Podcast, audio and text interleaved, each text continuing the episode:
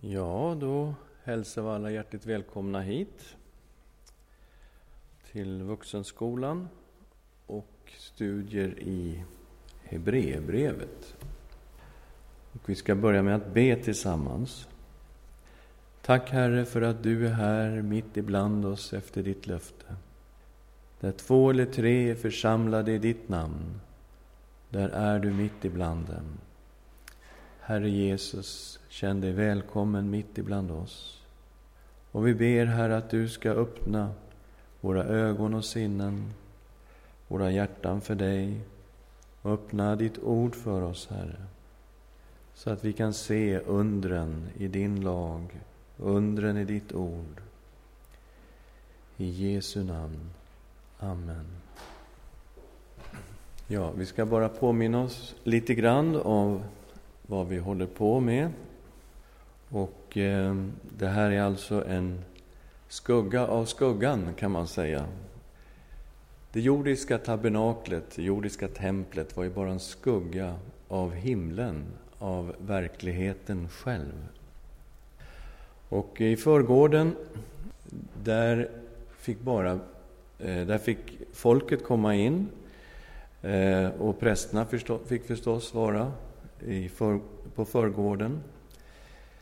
Men i själva tabernaklet, det heliga, som det första rummet kallades, där fick bara prästerna komma in och folket fick aldrig sätta sin fot inne i tabernaklet. Och i det allra heligaste, som då var en bild på själva himlen, där fick bara översteprästen gå in och bara en gång om året på den stora försoningsdagen.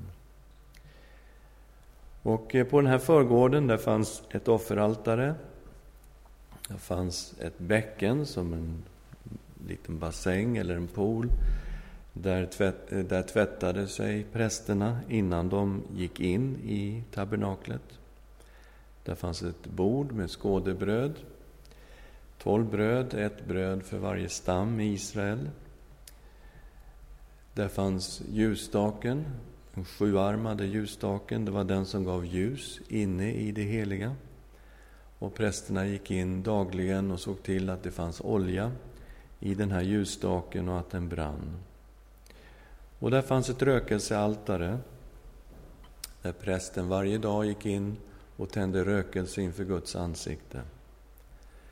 I det allra heligaste där var arken och eh, den var som en låda och i den här lådan fanns de tio budorden, budorden Arons stav som hade grönskat och det fanns lite manna där inne.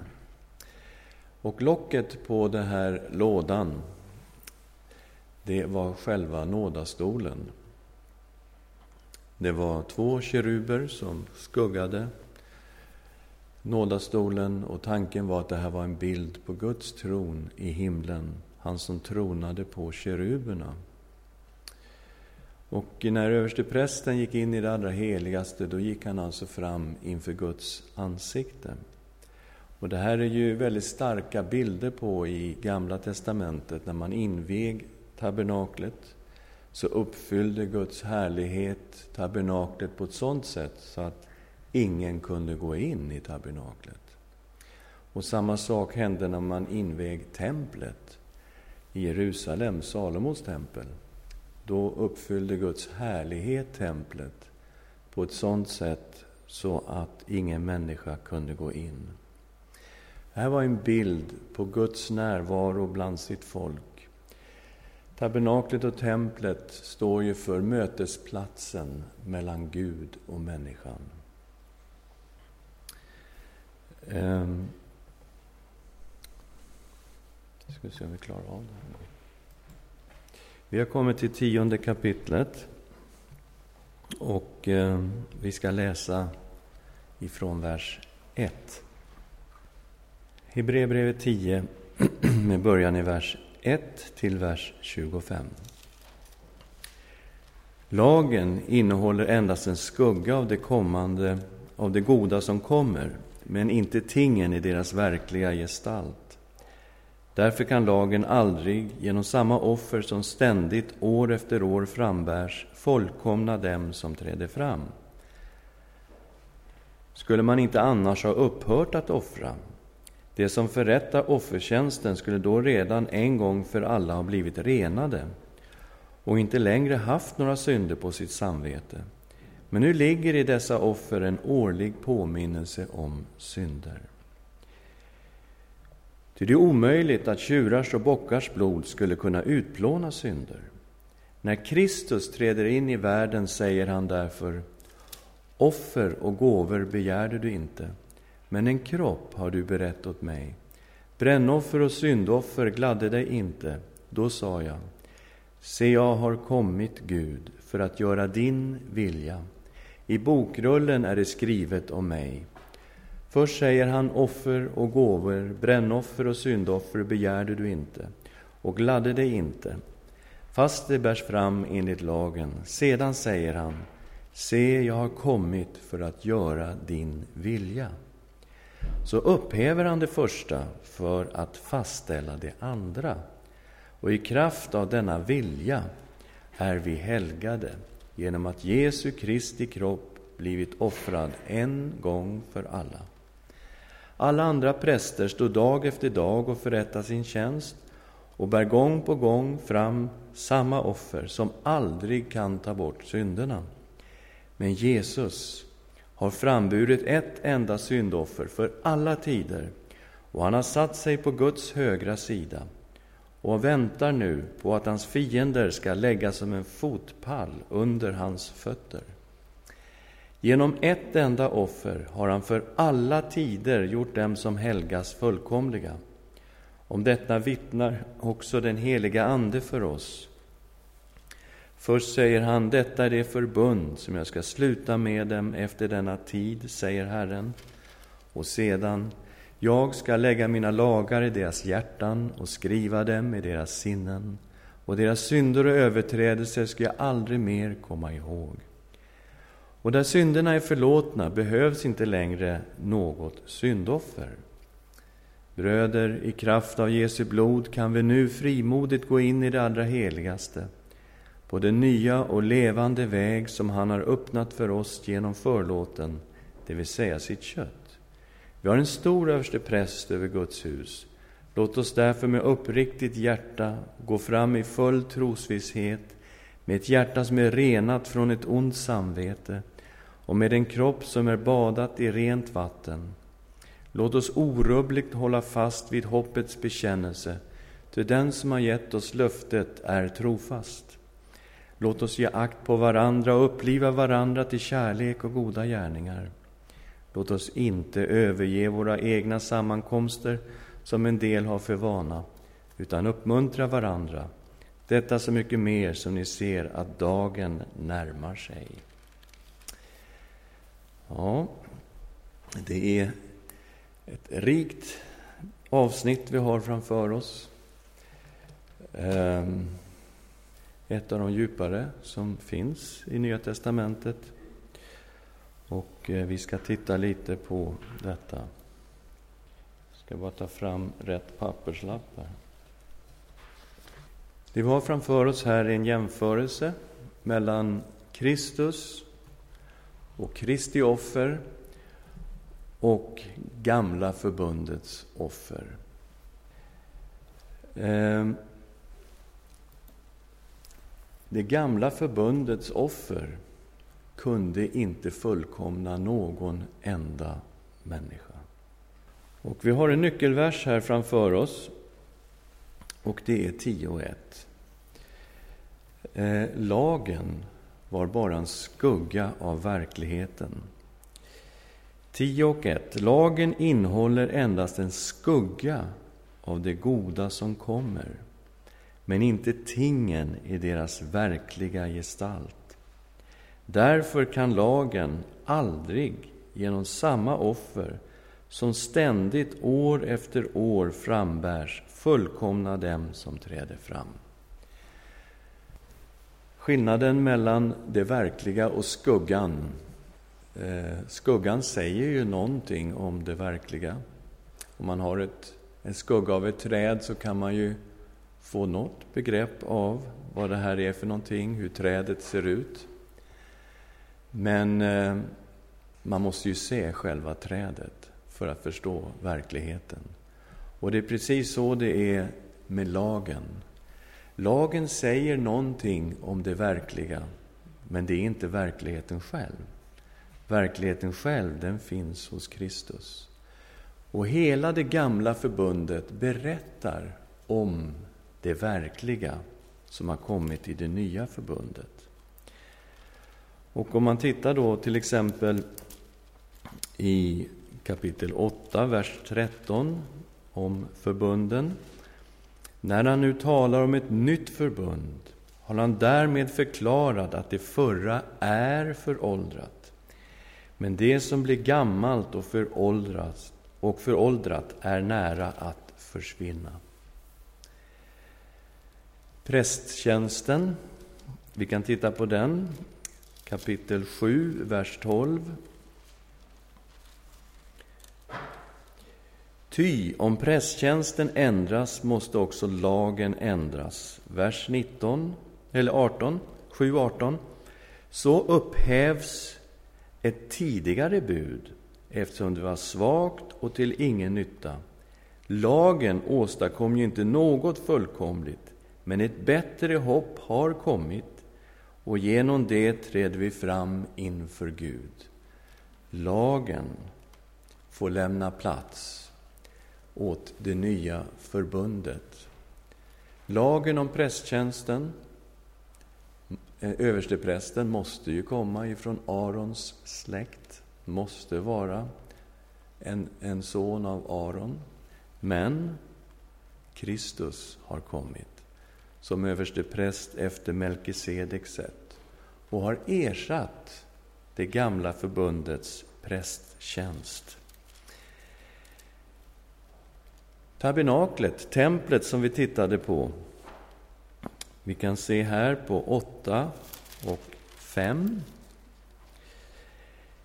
Det tjänar, alltså prästerna i det gamla förbundet, tjänar i den helgedom som är en skuggbild av den himmelska helgedomen. Enligt den föreskrift som Mose fick när han skulle bygga tabernaklet. Gud sa, se till att göra allt efter den förebild som du fick se på berget. Det fanns alltså ett sorts original som han fick se. Och tabernaklet blev en skuggbild av verkligheten. Vi kan också läsa i 9.24 om tabernaklet. Ty Kristus gick inte in i en helgedom som är gjort med händer och bara är en bild av den verkliga helgedomen. Han gick in i själva himlen för att nu träda fram inför Guds ansikte för vår skull. Återigen, det gamla testamentet, det gamla förbundet, lagen är en skugga av verkligheten. Och här har vi alltså offren i det tionde kapitlet som då är en skugga av det verkliga offret. Och då handlar det om alla offer i hela det gamla förbundet. Från Adam ända fram till Kristus. Allt detta är en skugga som pekar mot en verklighet som finns i Kristus och Kristi offer. Så lagen är jätteviktig, därför att genom lagen förstår vi ju mer om vem vad översteprästens uppgift är, vad offren betyder. Detta med tabernaklet och prästtjänsten, allt det här förstår vi genom det gamla förbundet. Det är ju viktigt, men det är bara en skugga som pekar fram mot verkligheten som finns i Kristus. Lagens offer kunde aldrig fullkomna. Jag läser 10, 2 till 4. Skulle man inte annars ha upphört att offra? De som förrättar offertjänsten skulle då redan en gång för alla blivit renade och inte längre haft några synder på sitt samvete. Men nu ligger i dessa offer en årlig påminnelse om synden, ty det är omöjligt att tjurars och bockars blod skulle kunna utplåna synder. Så, det var helt enkelt omöjligt att synden skulle kunna utplånas genom gamla förbundets offer, som då var en skugga av det verkliga. Kristi enda offer ersätter alla offer i det gamla förbundet, vartenda ett. Kristus kom inte för att bära fram ett djuroffer. Nej, Kristus kom för att göra Guds vilja. Gud upphäver gamla förbundets offer. Och Guds vilja var att Kristus skulle offra sin kropp. Vi ska titta på den här eh, verserna. Vi läser 5 10. När Kristus träder in i världen säger han därför, och så kommer ett citat då ifrån psalm 40 med början i vers 7. Offer och gåvor begärde du inte, men en kropp har du berett åt mig. Brännoffer och syndoffer gladde dig inte. Då sa jag, se, jag har kommit, Gud, för att göra din vilja. I bokrullen är skrivet om mig. Först säger han, offer och gåvor, brännoffer och syndoffer begärde du inte och gladde dig inte, fast det bärs fram enligt lagen. Sedan säger han, Se, jag har kommit för att göra din vilja. Så alla de här offren som fanns då i Gamla testamentet enligt lagen ställs mot att Kristus har kommit för att göra Guds vilja.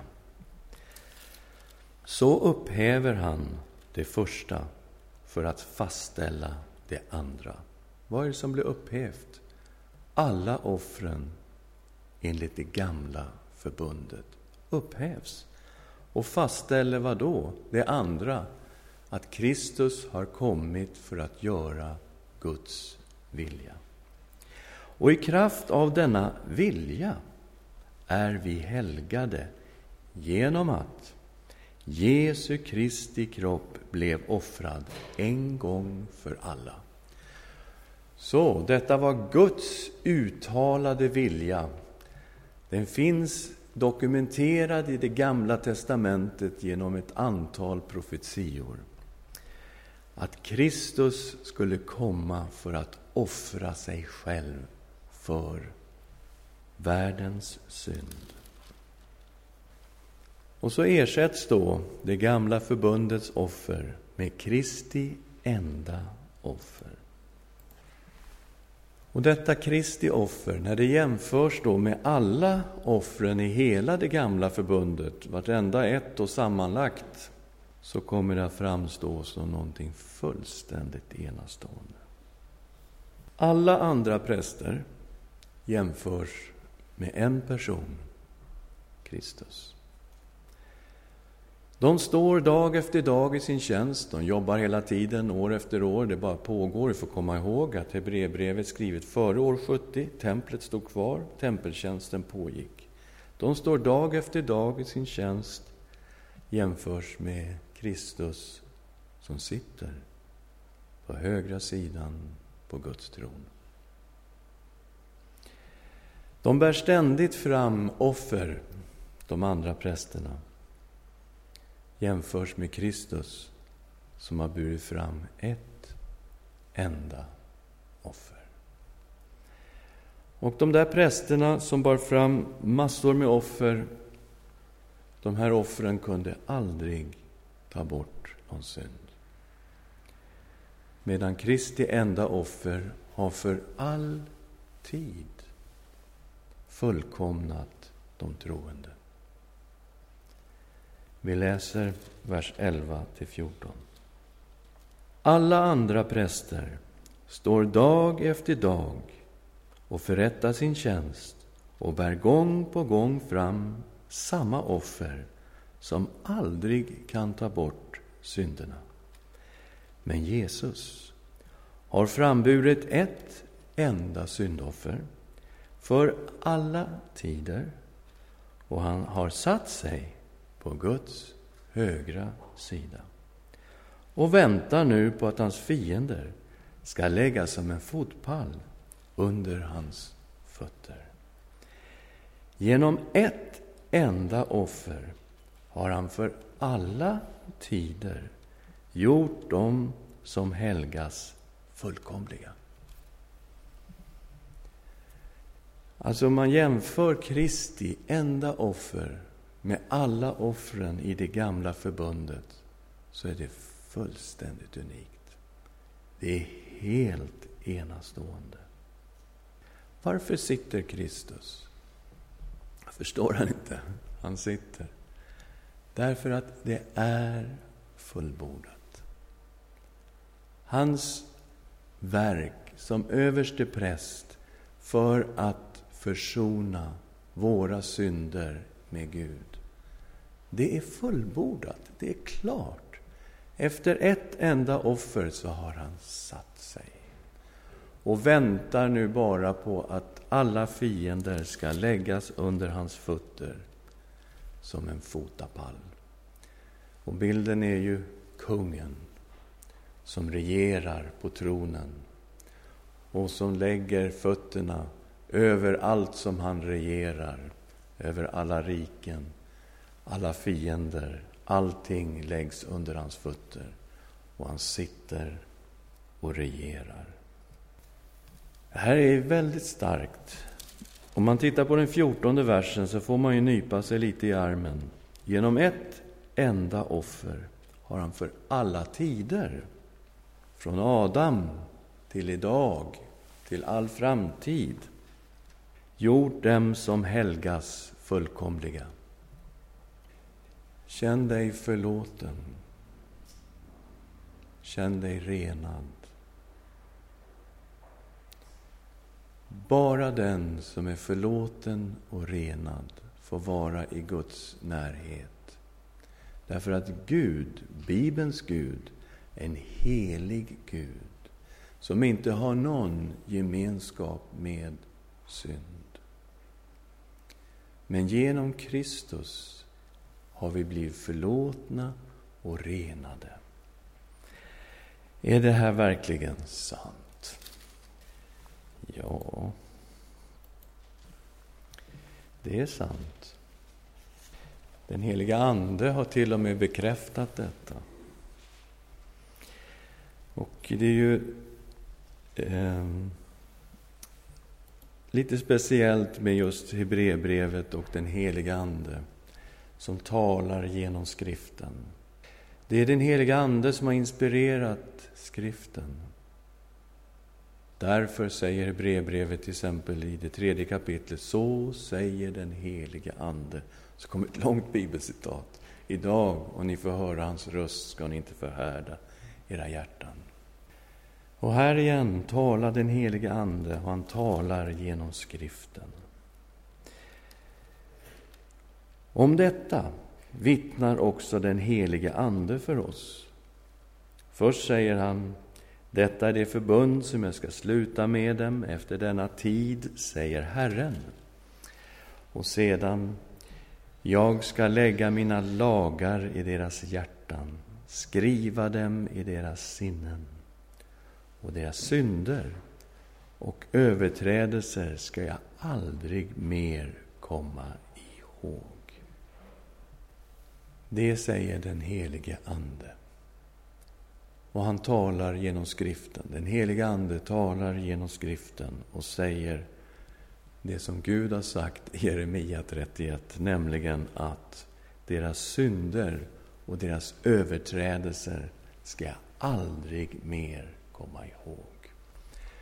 Och det är det som är det fantastiska med det nya förbundet. Att alla som tillhör detta förbund är förlåtna och renade genom Jesu blod.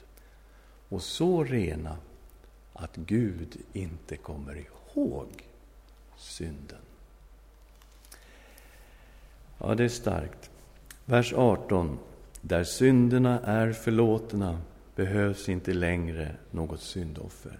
kommer aldrig att behövas något annat offer än det Jesus Kristus har gjort. Och även om det uppstår i kyrkorna läror att till exempel Kristus offras på nytt och på nytt i nattvarden, som vissa kyrkor lär, kom då ihåg Hebreerbrevets undervisning att Kristus har offrats en gång för alla, för att aldrig mer offras igen. Och det behövs inte något nytt syndoffer. Nattvarden är inget offer av Kristus. Det är en åminnelsehögtid. Vi kommer ihåg Kristi enda offer. För hela vår frälsning bygger på detta enda fullkomliga offer. Kristus ska aldrig offras igen. Vi kommer till en summering av eh, ett långt avsnitt, Kristus som vår överste präst. Det börjar i kapitel 4, vers 14. Och vi kommer nu till en summering av detta långa avsnitt i Hebreerbrevet. Låt oss frimodigt gå in i det allra heligaste genom Jesu blod. Här är någonting fantastiskt som står. Att det är genom Jesu blod. Och det är på en ny och levande väg. Jesus Kristus, han är vår överste präst. Tänk på detta. Kan ni göra er bilden klar för er? I Gamla förbundets tempel var det bara en person som fick gå in i det allra heligaste. Överste prästen, bara en gång per år. Ingen annan präst fick gå in i det allra heligaste. Och absolut ingen av folket fick gå in i det allra heligaste. Men Kristus, han har farit upp genom himlarna och han sitter på Guds högra sida. Och det här är den mest förunderliga sanningen, att vi är förlåtna och renade i Kristus. Men vi är också förenade med Kristus. Jesus bor i mig. Men det är mer än så. Vi är i Kristus. Där vi är, där är också Kristus. Han är här, där vi är. Men vi är också där Kristus är. Tillträde till själva himmelen. Han är vår överste präst. 9.24. Kristus gick inte in i helgedomen som är gjord med händer, som bara är en bild av den verkliga helgedomen. Han gick in i själva himlen för att nu träda fram inför Guds ansikte för vår skull. Han är vårt offer när han är där. Inte som gamla förbundets som bara gick in och så ut igen. Nej, han gick in, han stannar kvar och han sitter på Guds högra sida. Och när han är där så är han vårt offer. Vi kan läsa kapitel 9, vers 11 och 12. Men nu har Kristus kommit som överste präst för det goda som vi äger. Genom det större och fullkomligare tabernakel som inte är gjort med händer, det vill säga inte tillhör den här skapelsen, gick han en gång för alla in i det allra heligaste. Inte med bockars och kalvars blod, utan med sitt eget blod och vann en evig återlösning. Gång på gång kommer detta i Hebreerbrevet. Fullkomligt offer. Vi läste 10 och 14. Genom ett enda offer har han för alla tider gjort dem som helgas fullkomliga. Han är vårt offer. Han är vår förebedjare. Behöver du förbön? Behöver du förbön? Jag behöver det. 7, 24 och 25. Men eftersom Jesus lever för evigt har han ett prästadöme som varar för evigt. Därför kan också helt och fullt frälsa dem som genom honom kommer till Gud. Ty han lever alltid för att mana gott för dem. Dag och natt finns det en förbön för dig och mig. Kristus manar gott för oss. Alla som genom honom kommer till Gud, de kan han frälsa. Och han frälser dem helt och fullt. Det är inget halvverk på något sätt när Kristus frälser. Och han lever alltid för att mana gott för oss, att be för oss. Så, när vi nu i kraft av Jesu blod kan gå in i det allra heligaste och titta på ordet nu. Himlen, tänker man, det är väl någon gång efter man har dött som man kan få tillträde till himlen. Men Hebreerbrevet lär oss att vi nu får gå in i det allra heligaste genom Jesu blod. På den nya och levande väg som han har öppnat för oss genom förlåten, det vill säga sitt kött. Det är en ny väg. Den fanns inte i det gamla förbundet. Den existerade inte. Folket kom bara till förgården, kom aldrig ens in i det heliga och aldrig in i det allra heligaste. Det här är en fullständigt ny väg. Den är öppnad av Jesus Kristus. När han dog på korset så rämnade förlåten i templet i Jerusalem uppifrån och ända ner i två delar. Och här visar den heliga Ande att nu är vägen in i det allra heligaste öppen i himlen. Det är en ny väg och det är en levande väg därför att det handlar om en gemenskap med levande Gud. Är det svårt att gå på den här vägen? Det är väldigt lätt. När du kommer till Gud i Jesu namn varför i Jesu namn? Varför ber vi hela tiden i detta Jesu namn? Därför att det är i och genom Kristus som vi är förlåtna och renade och som vi har tillträde till det allra heligaste i himlen. När du närmar dig Gud genom Jesus, då går du på den här nya, levande vägen som bär hela vägen in till Gud. Och det finns en gemenskap som är svår att beskriva. Paulus säger i Efesierbrevet 2 att vi som en gång var fjärran har kommit nära i och genom Jesu blod. Hur nära? Så nära som man kan komma Gud. Därför Gud är i oss och vi är i Gud. Vi har kommit nära på denna nya och levande väg. Låt oss därför, förlåt, vers 21. Vi har en stor präst över Guds hus.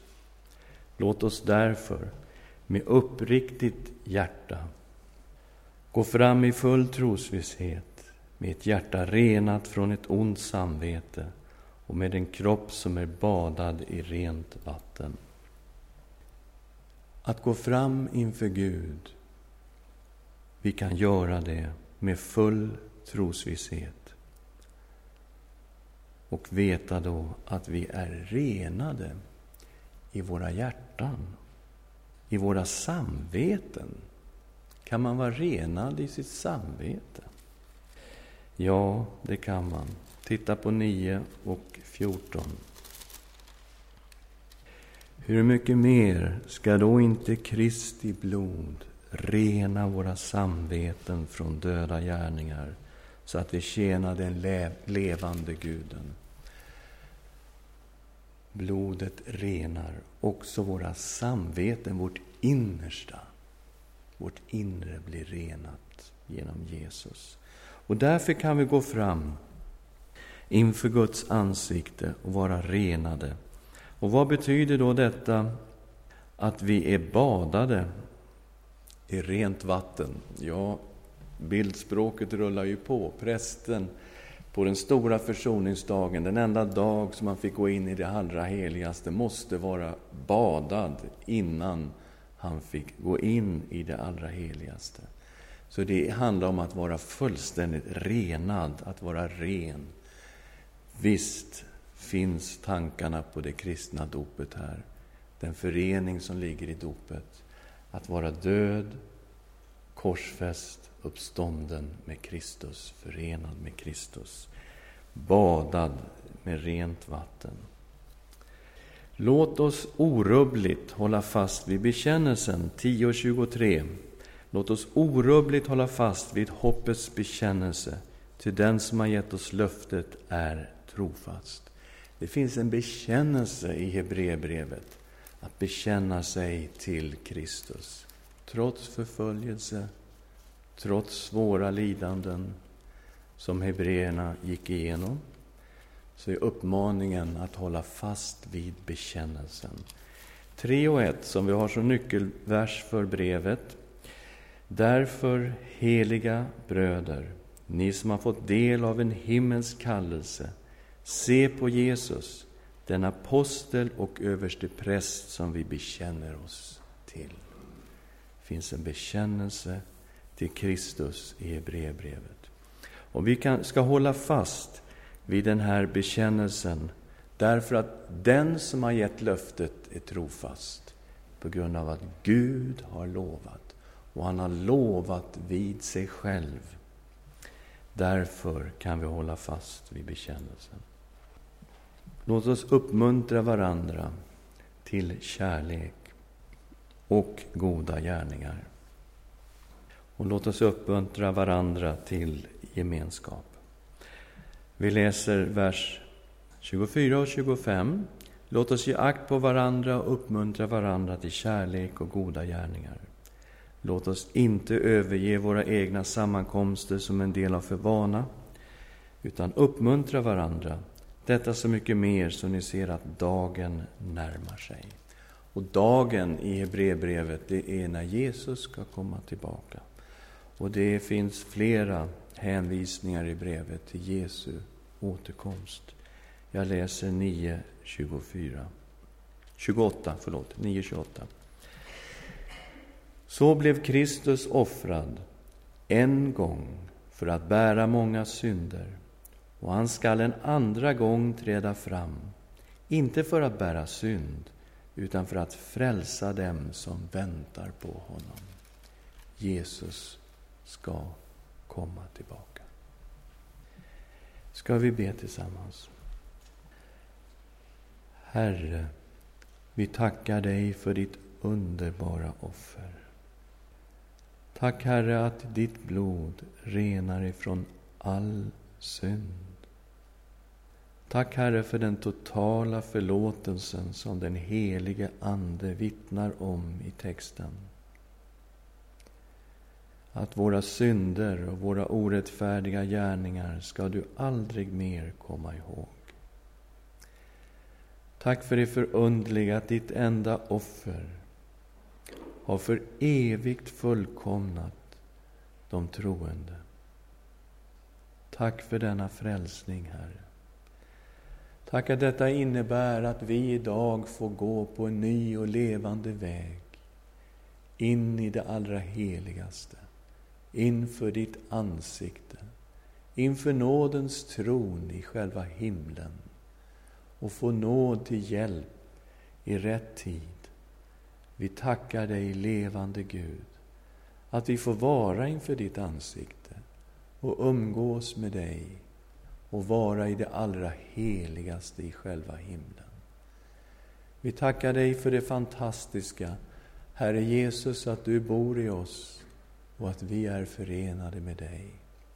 Och att vi är där du är, men du är också med oss alla dagar till tidens slut. Vi tackar dig i Jesu namn. Amen. Ja, då har vi gått igenom det andra stora blocket i Hebreerbrevet.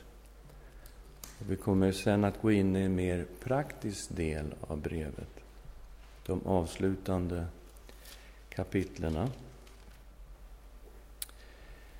Eh, har vi några frågor? Lilian hade en fråga förra gången. Varför blodsoffer, eller hur? Mm. Varför är det viktigt med ett blodsoffer? frågade Lilian. Och det kan man ju...